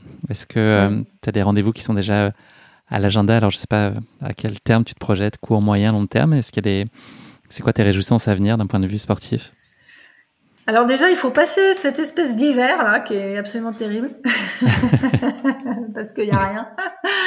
tu Je vais faire un peu de ski, voilà, mais c'est vrai que c'est un petit peu longué pour moi, qui suis quand même bien branché objectif, raid aventure et trail. Donc, euh, du coup, mes objectifs, mes vrais objectifs, parce que peut-être que je ferai des, deux trois trucs, euh, mais ça, ça va pas être des vrais objectifs. Mes vrais objectifs, c'est moi, ce que j'aime, c'est de tout ce qui est euh, le plus alpin le plus technique possible, euh, et, et, quand même pas trop long, et quand même assez long, parce que quand c'est pas long, j'avance. Voilà, c'est pas, c'est pas mon truc malheureusement. Et donc, euh, bah, je me projette déjà effectivement sur l'année prochaine, mais il n'y a pas de calendrier euh, défini. Je pense que j'ai envie de retourner en Corse et euh, j'ai l'immense chance d'avoir un nouveau partenaire, un sponsor qui est Altor, qui est une société corse qui fait des vêtements techniques. Super chouette. Et, et, ben voilà. Donc je vais revenir sur ce sera une belle occasion d'y retourner. Voilà exactement. Avec arborer leurs couleurs.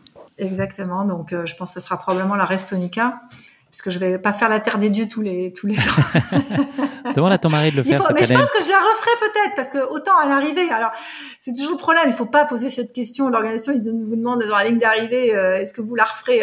Je, je, sais qu'il faut rien dire à cette question-là parce que la, la première réponse c'est surtout pas. a tellement été euh, dur.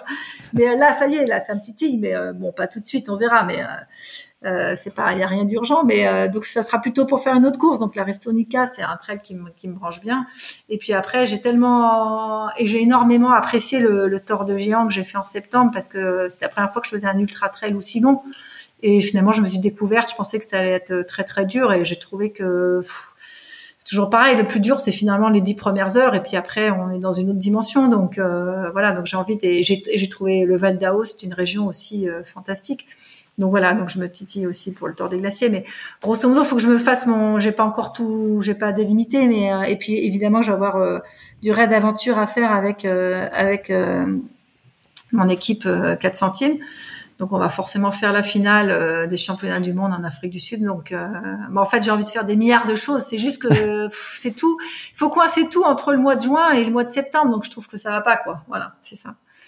Mais je vais bien réussir à tout tout agencer le mieux possible. Est-ce qu'à plus long terme, tu as un, rêve ultime, un, projet dont tu as, envie, auquel tu n'aurais pas encore donné corps? Pas, vrai, enfin, pas vraiment. J'ai plein de choses dans la tête. Euh, je suis aussi, euh, j'aime bien les, les, records aussi. J'avais fait le tour des écrins euh, en plein confinement, enfin à la fin justement du confinement là et j'avais adoré cette expérience. Euh, donc je peux, voilà, les, les Seb me donnent envie avec ces records. Après, euh, j'ai envie de faire des, il y a plein de courses qui me plaisent. Il y a le tort des glaciers, tout, ce qui est un peu alpin euh, et technique euh, me branche bien, que ce soit sous toutes ses formes. Voilà. Donc, euh, t'as pas un rêve d'Everest ou d'Himalaya, par exemple? Non, alors surtout pas ça. Non, non, ça, ça me dit pas du tout. Euh, J'ai l'impression de trop risquer euh, ma vie. Euh, J'ai pas envie de faire des choses où je me sens euh, en danger euh, physiquement. Enfin, à chaque pas. Non. Je suis hyper raisonnable en fait. Ah oui, ça s'entend. Dernière question, c'est le motto de la fin, un grand classique du podcast. Est-ce que tu aurais une devise à partager avec nous qui serait très emblématique de ta philosophie de vie ou la façon dont tu appréhendes ta pratique? Alors j'ai pensé à ça euh, en courant. Et tout à coup, il y a un truc qui est venu euh, à, mon esprit, c'est juste ces mots, c'est je trace mon chemin. Voilà, j'ai l'impression que c'est, ça veut dire beaucoup de choses pour moi euh, dans ma vie et, dans le sport. Donc cette sensation de, alors c'est comme tout le monde. Je dis pas que mon, chemin est toujours rectiligne. j'ai fait des boucles, des méandres, des choses qui vont pas, des, mais globalement, j'ai l'impression que ça veut dire pour moi que déjà que je suis responsable de ma vie et de mon destin. Donc il y a que moi qui puisse euh, définir dans quel sens euh, je veux aller et ce que je veux en faire. Et puis, euh, et aussi à ce côté, bah, référence au chemin et, et aux courses et, et aux trails et tout et ce côté de, je me dis, comme dans la vie, avec les difficultés qu'on peut avoir, comme en course, bah, toujours aller de l'avant.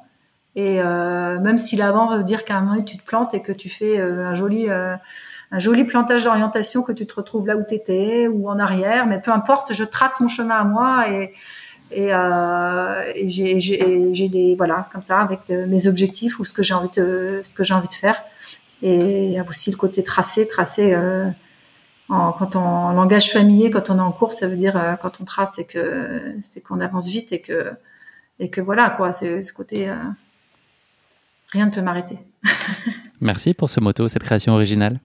vraiment chouette. Ah ouais, ouais. moi, j'en sais rien d'ailleurs. En tout cas, elle te ressemble et elle te va. Voilà. Merci beaucoup Sandrine, c'est malheureusement déjà la fin de cet très épisode. Gentil de m'écouter. Ça a été un grand plaisir. Merci d'avoir euh, partagé cette course qui était euh, ô combien épique, on, l'aura compris. vraiment, euh, j'espère que ça donnera envie à beaucoup de gens d'y aller parce qu'elle elle mérite d'être vécue, mais effectivement, il faut y aller préparé. Oui, on l'aura bien compris. Beaucoup d'exigences, mais aussi beaucoup d'accomplissement et de moments de plénitude et de grâce, comme tu as pu les connaître. Donc ça vaut le coup de s'accrocher au cocotier et de tracer sa route. Merci beaucoup. À bientôt, Merci Sandrine. Merci beaucoup, Guillaume. Au revoir. À bientôt. Merci à tous d'avoir écouté cet épisode. Si vous l'avez écouté jusqu'ici, c'est qu'il vous a probablement plu, alors n'hésitez pas à le partager autour de vous et également à vous abonner, à noter et à rédiger un avis sur votre plateforme d'écoute favorite. C'est essentiel pour que Course Épique soit mise en avant et puisse ainsi continuer à se développer. Cela ne vous prendra que quelques secondes et ça change beaucoup de choses pour le podcast. Merci encore infiniment pour votre soutien et pour votre fidélité et je vous dis à très bientôt pour une nouvelle course épique. Évidemment.